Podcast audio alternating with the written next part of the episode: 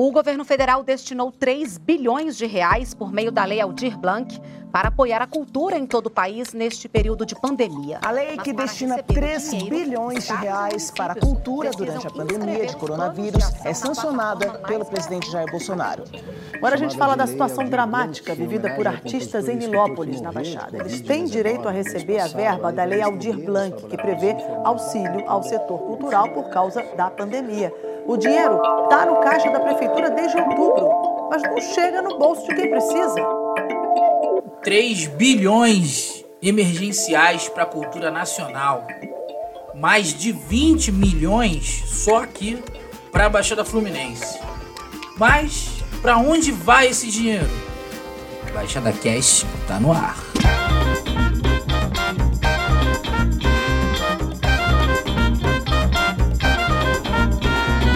Olá, ouvinte, aqui é o Wesley Brasil, apresentador deste programa que vos fala e também editor do site da Baixada. E hoje o questionamento sobre o destino da Lei Aldir Blanc é uma pergunta bem ampla, uma pergunta de vários sentidos, várias camadas, e vocês vão entender o porquê uh, dessa pré-resposta já no início do programa, né? Hoje o programa está sendo gravado num clima semelhante ao daquele meme do cachorrinho calmo é, no meio do fogo, né? Vocês devem conhecer aí. Uh, a gente vai colocar no Twitter do arroba BaixadaCast uh, esse meme para vocês pegarem a referência para quem não conhece, e quem conhece já vai ver aí esse easter egg aí na, na rede social. É, é porque entre a montagem do roteiro na tarde de ontem, segunda-feira, e a manhã de hoje, terça-feira, muita coisa mudou. O programa está sendo gravado no meio da tarde dessa terça-feira, e eu acredito que já tenham havido novas mudanças aqui, então é provável que esse programa se perca em algum momento aqui, mas eu peço a sua atenção, também um pouco de empatia com este que vos fala, que tem que cuidar de diversas atividades, entre elas o nosso querido BaixadaCast. Provavelmente, então, você já está ouvindo um programa defasado, então nós vamos focar no plano geral, vamos partir dos... É, vamos falar dos fatos passados e sem nenhuma pretensão aqui de atuar em cima do lance, dos acontecimentos, sem nenhuma pretensão de prever o futuro, mas eu já posso dar aqui um spoiler para você que é ouvinte do BaixadaCast, que sim, vamos tentar prever o futuro em breve no site da Baixada. É, estamos é, à procura aqui de alguns técnicos da área da cultura, é, da nossa rede, para tentar enxergar o além, tentar enxergar o que pode se esperar, né? Afinal, tem essa pergunta, para onde vai o dinheiro da Lei Aldir Blanc? Mas antes da gente entender para onde vai, a gente precisa entender de onde veio e por que que ele veio. Chamada de Lei Aldir Blanc, em homenagem ao compositor e escritor que morreu de covid dezenove no mês passado, a lei vai estender aos trabalhadores informais da cultura o auxílio emergencial de seiscentos reais. O auxílio emergencial para os artistas informais será pago em três parcelas de seiscentos reais. Além do auxílio, os recursos criados pela lei vão servir para ajudar a manter espaços artísticos e culturais, micro e pequenas empresas, cooperativas e instituições comunitárias do setor. Também serão destinados a atividades como produções audiovisuais e de internet, cursos e premiações. Em retribuição, os espaços culturais beneficiados devem oferecer atividades gratuitas ao público e atender os alunos da rede pública. O setor da cultura foi disparado o setor mais afetado pela pandemia, né? Isso aí é quase que indiscutível. Todas as atividades foram canceladas e quem mais sentiu foi o profissional que está na ponta, né? Que não está na frente das câmeras, que está atrás das câmeras e o público final nem imagina, né? A gente está falando aqui do técnico de som, do operador de câmera também, né? E, claro, do artista que não tem uma grande base de fãs, do pequeno produtor de festas, é, o, o pequeno produtor de eventos culturais, né, de maneira geral. A gente viu que o Brasil, inclusive, se tornou uma referência internacional na produção das lives, mas a gente sabe que nem todo mundo é, tem o alcance que esses artistas que fizeram grandes lives têm, né, e, consequentemente, não tem acesso a esses patrocínios e a aquela quantidade de dinheiro, de milhões envolvidas nessas lives, né? Brahma. Duplo malte agora, Marrone. Grupo? Duplo malte. Grupo malte. Duplo. Vamos falar assim, agora bobo, uma coisinha só. Comunismo, capitalismo. Eu acho que tem que equilibrar mais. É um equilíbrio. É um equilíbrio. Vamos então, cantar agora, chega. Pra ter trinta e quatro anos de carreira, mano. Eu caminhei tá, sozinho pela rua. O consumo da cultura envolve aglomeração. Fato. Isso tá mais do que proibido, inclusive, né? Não pode aglomerar. Por mais que tenham sido experimentados alguns formatos de drive-in, é, de, de outros jeitos, coisas bem estranhas até, né, que pare... soam mais como gambiarra do que como solução, é, mesmo assim uma parte importante da emoção do show de música, por exemplo, está na catarse gerada pela aglomeração das pessoas. Se você que está ouvindo a gente gosta de um espetáculo, de um show de música, você sabe do que a gente está falando, né? Imagina um, um show de rap, por exemplo, hoje em dia, sem uma roda punk, sem aquele empurra, empurra natural que o pessoal fica brincando no meio, na frente do palco, né? É, faz parte da emoção, da diversão, da brincadeira das pessoas. Né? O, a mesma coisa, inclusive, é sobre o teatro, né? Porque o, os aplausos no final de, de, de um espetáculo muito bom e tal, é, é o que dá um pouco daquela graça, né? Essencialmente, o teatro ele é presencial. Não dá para comparar com o audiovisual. Ele não é uma gravação de D V D. Um show presencial tem toda uma construção de energia. Então, esse setor também sentiu os efeitos da pandemia, mas até o audiovisual também sentiu os efeitos da pandemia. A gente viu aí um Brasil sem novelas, né? É, com muita reprise, com, com gravações seguindo uma série de critérios que antes não eram necessários, porque não pode ter o contato como a gente gosta, como a gente conhece, né? Então, diante desse mar de pessoas, imagina quanta gente, quantas milhares de pessoas ficaram sem renda, né? De uma hora para outra. Inclusive, este aqui que vos fala, que faz parte da cadeia produtiva da cultura, né? Sem os projetos de comunicação para a gente literalmente comunicar. Então, a gente também sentiu aqui, do lado de cá do microfone, é, do lado de cá do fone de ouvido, é, esse, esses efeitos, né? Não tinha trabalhos para fazer. Eu lembro que eu tinha fechado um trabalho com um, um, um grupo de teatro, que eles fariam uma turnê, e aí eu faria todo o projeto de comunicação e tal, tudo cancelado, não teve. Então até pessoas que não estão, talvez, atuando no palco, elas sentiram mesmo os efeitos da, da pandemia, né? Então, diante disso tudo, veio a Lei Aldir Blanc. A Lei Aldir Blanc mobilizou o setor da cultura é, para que ele conseguisse captar esses recursos através dessa lei. A Lei Aldir Blanc destina três bilhões de reais para auxiliar o setor cultural durante a pandemia. A verba é utilizada no pagamento de três parcelas de seiscentos reais a trabalhadores da cultura que tiveram as atividades suspensas, no apoio à manutenção de espaços artísticos e no fomento da atividade cultural por meio de editais e chamadas públicas. Com a chegada da lei, os municípios tiveram que correr para se adequar. É, muitos não tinham o C P F completo. O que, que é o C P F é, da cultura? Ele não é o cadastro de pessoa física. É, é, ele é um, uma sigla que significa Conselho, Plano e Fundo. Como assim? Um Conselho de Cultura é uma organização entre sociedade civil e governo, né, para gerir a cultura da cidade, para orientar os caminhos que a cultura é, vai ter, o plano de cultura da cidade e tudo mais, né? Pra, é, inclusive é o próximo significado do C P F, né? O plano. O plano de cultura estabelece quais são as prioridades da cidade, o que uma cidade está construindo. Então eu vou pegar aqui, por exemplo, pequenas comparações culturais aqui na Baixada Fluminense. Você tem Nova Iguaçu, que tem a região do Tinguá, que tem a região ali da Serra do Vulcão. É, principalmente o Tinguá, ele tem uma produção ali de artesanato, tem umas coisas locais que não tem nada a ver com a produção cultural do centro de São João de Meriti, que é uma outra cidade, uma outra realidade, que mal tem áreas verdes, né? Que eu me lembro, só tem o Parque Jurema, eu acho que é só a única área verde enquanto parque na cidade. Então é uma cidade muito, muito populosa. São João de Meriti tem um perfil muito diferente de Nova Iguaçu, apesar de ser quase vizinhos, né? Então o plano de cultura, ele entende a cidade e sabe quais são as prioridades da cidade. Você pega São João de Meriti, por exemplo, que tem um evento anual que é o Flidan, é uma feira literária da diáspora africana. Já Nova Iguaçu tem uma outra feira que na verdade não é feira, né? A festa do Tinguá, a festa do, do Aipim, né? Mas não é festa, é feira, ela tem todo um modelo de acontecer. Então, o plano é fundamental para você enxergar a cultura da cidade e planejar, literalmente, como realizar as atividades, as culminâncias, é, né, que dão sentido a toda a produção feita durante o ano. E, por último, o fundo, que é, literalmente, o dinheiro, né?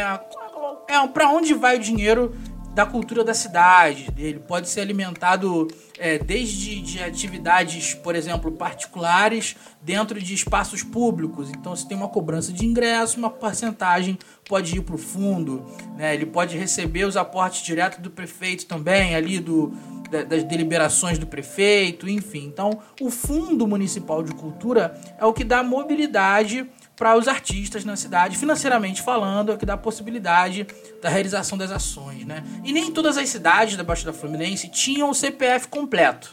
Então, algumas tinham o fundo, mas não tinha ele regulamentado na lei. Outros tinham a regulamentação, mas não tinha a conta bancária, que é diferente da prefeitura, ou é a mesma, enfim. Então, tava uma coisa meio precisando ainda, meio capenga, né? Usando o meu francês aqui completo, né? Mas só que alguns municípios, eles saíram na frente, eles já foram logo, é... conseguiram já resolver seus problemas um pouco mais rápido, e um exemplo disso é Queimados. O repórter Lucas Cruz, aqui do site da Baixada, traz mais informações sobre isso. A Prefeitura de Queimados, por meio da Secretaria Municipal de Cultura e Turismo, finalizou na última sexta-feira o pagamento de cento e setenta e oito pessoas, entre artistas locais e instituições culturais contempladas pela Lei Aldir Blanc. Cerca de seiscentos mil reais foram entregues ao setor, que hoje consegue um novo fôlego para enfrentar o momento difícil causado pela pandemia do novo coronavírus. Preciso pontuar aqui também que o secretário de Cultura de Queimados, Marcelo Lessa, e também o subsecretário de Cultura que trabalha com ele, né, o Leandro Santana, é, ambos é, haviam combinado de enviar áudio aqui para o programa, mas não deu tempo até o encerramento desse episódio. A gente se falou rápido ontem à noite e não deu tempo de enviar material para a gente encaixar aqui no programa, mas fica registrado que eles iriam enviar. Eles responderam aqui a redação do site da Baixada. E não é só Queimados que chegou na reta final. São João de Meriti, por exemplo, só faltam os pagamentos. A cidade vai preparar uma virada cultural com os artistas que foram premiados no inciso três da lei. Já em Mesquita, os pagamentos já começaram e seguem nos próximos dias.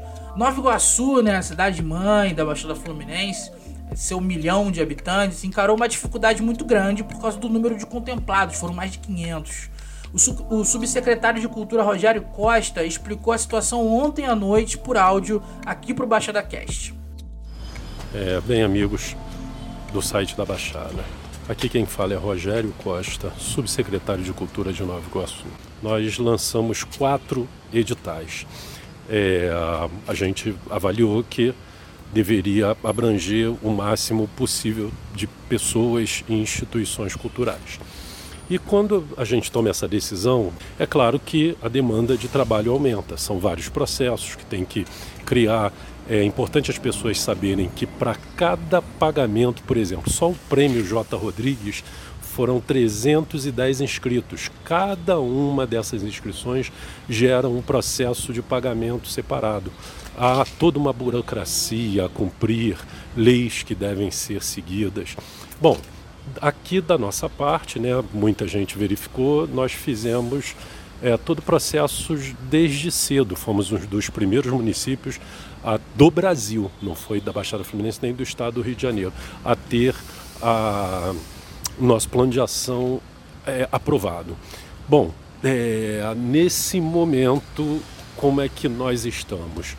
Estamos exatamente nesse momento de pagamento dos editais. É, como eu disse, foram quatro editais, é, um foi, o primeiro foi o prêmio J. Rodrigues, o segundo foi o de projetos online, o terceiro foi de fomento e aquisição de bens e serviços e o último, o de subsídio mensal para espaços e instituições culturais. É, amanhã... Amanhã, no caso, hoje. Ele deu o furo de reportagem para a gente ontem à noite, mas a gente só conseguiu publicar o episódio agora, nessa terça-feira à tarde. Então a notícia já nem está tão fresca, porque já está circulando nas redes sociais. Amanhã, acabamos de falar, com o secretário de Fazenda. O secretário de Cultura aqui de Nova Iguaçu acabou de falar por telefone com o secretário de Fazenda. Ele confirmou que amanhã começa a pagar o prêmio J. Rodrigues. É, até semana que vem, é, nós fazemos os demais pagamentos. Os de projeto online, os de fomento e aquisição de bens e também o de subsídio mensal. É, todos os processos estão prontos por parte da Secretaria de Cultura e foram enviados para a Secretaria de Fazenda. Mas, como eu disse, existem leis a cumprir, cumprir burocracia. É, a Secretaria de Fazenda, obviamente, faz diversos pagamentos, é, milhares de pagamentos, né? É, Secretaria de Educação, escola, é, saúde, fornecedores, funcionários, obras. Então, tem tudo isso a considerar, que existe uma burocracia e leis a serem cumpridas. Não podemos esquecer que Nova Iguaçu é uma cidade de cerca de um milhão de habitantes. É, não desmerecendo as demais cidades, mas há uma diferença entre uma cidade com menos habitantes e uma cidade com mais habitantes, que com certeza acaba gerando uma demanda maior. Mas nem tudo caminhou tão bem assim. Absolutamente todas as secretarias sentiram o efeito de, de serem pastas menores nos governos, né? Isso é, não só na Baixada Fluminense, mas é uma questão nacional até, inclusive federal. A gente viu o, o desmembramento do, do Ministério da Cultura, que virou uma pasta, enfim. Uh, nenhuma secretaria na Baixada Fluminense tem uma infraestrutura grande o suficiente para dar conta da demanda da Lei Aldir Blanc. Então, enquanto algumas trabalharam com o que tinha, outras não tiveram tanto sucesso assim. A situação de Nilópolis, por exemplo, virou notícia. Agora a gente fala da situação dramática vivida por artistas em Nilópolis, na Baixada. Eles têm direito a receber a verba da Lei Aldir Blanc, que prevê auxílio ao setor cultural por causa da pandemia. O dinheiro está no caixa da Prefeitura desde outubro, mas não chega no bolso de quem precisa. A gente vê com Adson Ramos. O roteiro poderia ter sido diferente se eles tivessem recebido a verba da Lei Aldir Blanc, que prevê auxílio financeiro ao setor cultural por causa da pandemia. Mais de um milhão e cem mil reais da União, que, segundo os artistas, já estão na conta do município desde vinte e um de outubro. Nessa história, o papel da Prefeitura é fazer o repasse da verba do governo federal. Para que isso acontecesse, ela deveria constar na lei orçamentária anual. A lei foi aprovada na Câmara de Vereadores na última sessão do ano, no dia quinze de dezembro. Mas o documento com o trecho que incluía a verba da Lei Aldir Blanc não teria chegado na casa a tempo da votação. A coisa ficou tão grave em Nilópolis que o secretário de Cultura da cidade, o Antônio Costa, pediu demissão do cargo. Isso foi até agora a notícia mais lida do site da Baixada em dezembro, só para vocês terem uma ideia do tamanho do escândalo. Eu não sou mais secretário, acabei de pedir demissão. Agora tem que, que ser isso, decente. Antônio? Vem aqui em memória do Farid, em memória do Farid, que me serve, eu não vou vender o governo não. Vem ali e fala para as pessoas. Que é isso, secretário? Pediu é. demissão? É, eu que vou viver. Um homem que nos respeitava morreu. Está no túmulo, que é o Farid. Eu não vou engolir isso não.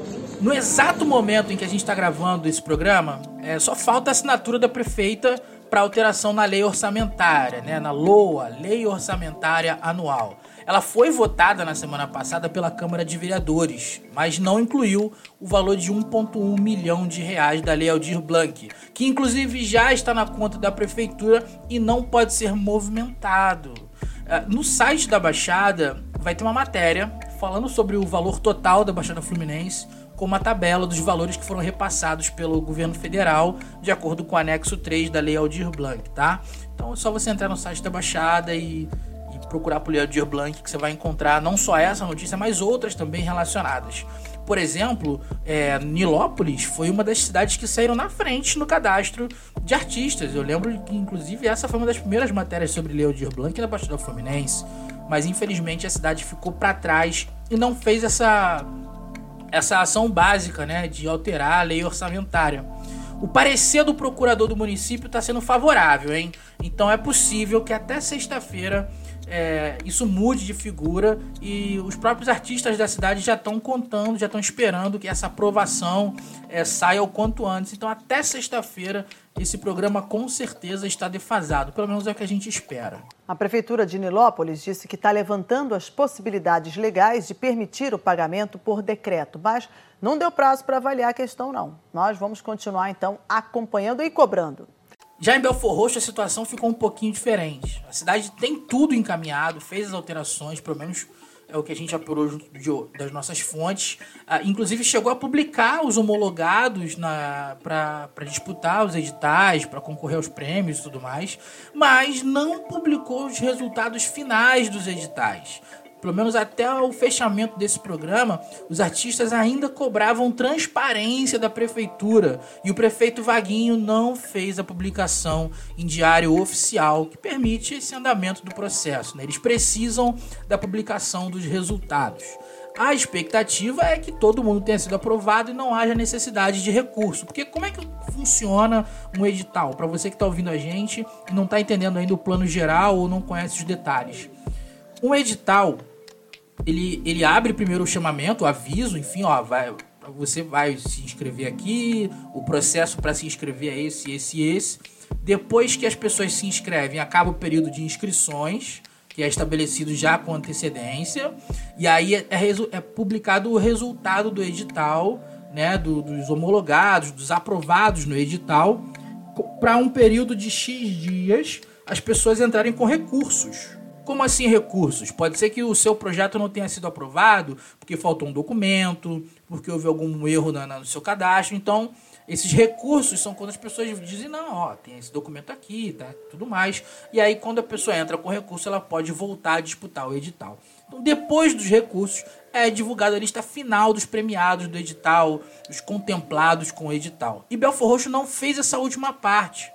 A secretária de Cultura, Thais Nunes, foi procurada aqui pela reportagem do site da Baixada e não comentou o caso. O secretário anterior a ela, o Bruno Nunes, também não comentou o caso, afirmando que não responderia por telefone. A gente está no meio da pandemia do coronavírus e a redação do site da Baixada não está indo para a rua é, fazer reportagem e apurar na rua. A gente está fazendo tudo por e-mail, por telefone. Então não foi possível conversar com o Bruno Nunes. Bruno, inclusive, que havia deixado o cargo há alguns meses atrás para poder disputar as eleições para a vereança em Belford Roxo. Ele obteve mil cento e setenta e três votos, ficando como suplente. O Bruno Nunes e a Thais Nunes são irmãos. Tanto Nilópolis quanto Belford Roxo correm o risco de ter que devolver a verba caso não aplique a lei até o dia trinta. Ou melhor, poderiam ter que devolver a verba. Por quê? Foi aprovada ontem de tarde uma alteração no uso dos recursos na execução das ações referentes às ações emergenciais. O Lucas Cruz traz mais informações para a gente. O Poder Executivo definiu regras para pagamento em dois mil e vinte e um de ações emergenciais na pandemia. Entre as ações emergenciais que podem ser enquadradas no decreto está a ajuda ao setor cultural prevista na Lei Aldir Blanc, aprovada pela Câmara em maio. A União já repassou três bilhões aos entes federativos que devem fazer o empenho localmente até o próximo dia trinta e um. Na sexta-feira agora, a deputada Érica Kokay, do P T, do Distrito Federal, alertou em plenário para dificuldades na ajuda à cultura. Abre aspas, não vamos ter tempo hábil para que o recurso chegue às pessoas que fazem cultura e constroem a cadeia da economia criativa. Fecha aspas. Ela disse ao defender o prazo maior. Para Érica Kokay, o decreto é insuficiente. Abre aspas. O período para a utilização se encerra e, ainda que tenhamos recursos, os prazos, caso não sejam cumpridos, forçam a devolução dos recursos para a União, fecha aspas, explicou a deputada. Além dos prêmios e editais municipais, também tem a Secretaria Estadual de Cultura, que lançou editais para o setor. De acordo com a secretaria, o pagamento vai ser enviado ao banco até o dia trinta e caberá ao banco fazer os pagamentos dos contemplados. Se não me falha a memória, foram mil, mil e duzentos contemplados Uh, no edital da Cultura Presente. É, então, é muita gente aí que está tá acompanhando, está esperando esse pagamento. Então, essa foi a informação que eu, eu obtive direto da Secretaria de Cultura do Estado. A lei que veio como uma emergência, como um socorro, né, só chegou agora entre dezembro e janeiro. Desde o dia dezesseis de março, já são mais de nove meses de pandemia com o setor da cultura paralisado. Nesse período, os profissionais da cultura tiveram que se reinventar, se virar mesmo. Muitos voltaram a morar com os pais, outros estão com dívidas acumuladas e todos viram as suas vidas pararem ou regredirem nesse tempo. A chegada dessa verba tem, então, muitas camadas. Uma dessas camadas é tal artista que nunca viu seu trabalho valorizado, mas agora sente que as coisas podiam ser diferentes. Eu conversei com um artista e ele falou... É, mais ou menos assim, é, mano, nunca vi dois mil reais entrar na minha conta de uma vez. Então, um cara que sempre teve subemprego, que sempre correu atrás, sempre acreditou no trabalho dele como artista, uh, e pela primeira vez ele tá vendo uma quantia de dinheiro considerável chegando pra conta dele. Mas, para alguns, o dinheiro vai pra Light, pra Sedai, pra telefonia, pra aluguel, pra tantos outros boletos acumulados durante esses nove meses. Para outros, o dinheiro deve ficar pelo banco mesmo, já cobrindo os empréstimos. E ainda tem um outro grupo é, de pessoas que o dinheiro chega como um respiro mesmo, né, para aplicar no próprio trabalho artístico. A gente não tem um, um, uma medida do quanto vai ser, vai conseguir ser usado como investimento desse dinheiro, porque algumas cidades, como Mesquita, é, conseguiram aumentar o valor prometido no edital. Eu conversei, inclusive, com um artista de Mesquita, especificamente, que sinalizou que é, ele está morando com os pais, ele não tem contas acumuladas, ele só, ele, ele só tem realmente um estilo de vida mais simples, mas ele não tem é, essas pendências muito grandes, né, por ter esse apoio é, em casa. E aí, por conta disso, ele vai conseguir usar uma parte do dinheiro para mudar de celular. Por que que ele vai mudar de celular? Para poder produzir mais. O celular como ferramenta de trabalho. Eu conversei com um outro artista também, que ele está montando um home studio já há quase dois anos. E aí ele está vendo uma perspectiva de agora comprar um microfone para o estúdio dele. São coisas muito básicas, que a gente nem deveria encarar como investimento, né? Uma pessoa que tem acesso ao dinheiro, que tem acesso a uma rede capaz de gerar renda para si, É, não tem, não encara um microfone como um investimento, é uma compra quase que corriqueira, né? Então a pergunta que a gente abriu o programa, ela fica bem ampla para a gente refletir. Para onde vai o dinheiro da Lei Aldir Blanc? São muitos os destinos. Até porque ainda existe uma chance, mesmo que menor agora, mas existe essa chance de uma parte do dinheiro simplesmente voltar para Brasília. Mas talvez a pergunta que o programa, o BaixadaCast, deseja trazer hoje para você não é sobre para onde vai o dinheiro da Lei Aldir Blanc, mas sim o que vai ser do setor da cultura em dois mil e vinte e um. E sobre isso a gente pode falar num próximo episódio. A gente não pode deixar de terminar o programa de hoje agradecendo aos assinantes no Catarse. Se você ainda não faz parte do nosso financiamento coletivo, então vem junto com a gente, catarse.me barra site da Baixada. A gente está divulgando isso em todos os espaços que a gente tem. O site da Baixada está bem divulgado, então chega junto também, vem fazer parte desse grupo de assinantes, literalmente, porque existe um grupo no WhatsApp para pessoas que fazem é, contribuições acima de vinte e cinco reais. Elas entram num grupo de WhatsApp, o grupo é bem tranquilo, na real... Praticamente só o site da Baixada escreve ali, o pessoal está muito mais interessado em ouvir do que em falar, isso é bem curioso, inclusive. Então vem com a gente, vem fazer parte do nosso grupo. A gente também tem outras recompensas que já estão acontecendo, a gente tem mandado alguns e-mails para essas pessoas, mas o grupo do WhatsApp tem resolvido bem essa prestação de contas do que o site da Baixada tem produzido com o apoio do Catarse. E, enfim, a gente está planejando também coisas para o futuro, mas não vamos trabalhar aqui com promessas, vamos trabalhar com realidades, com realizações.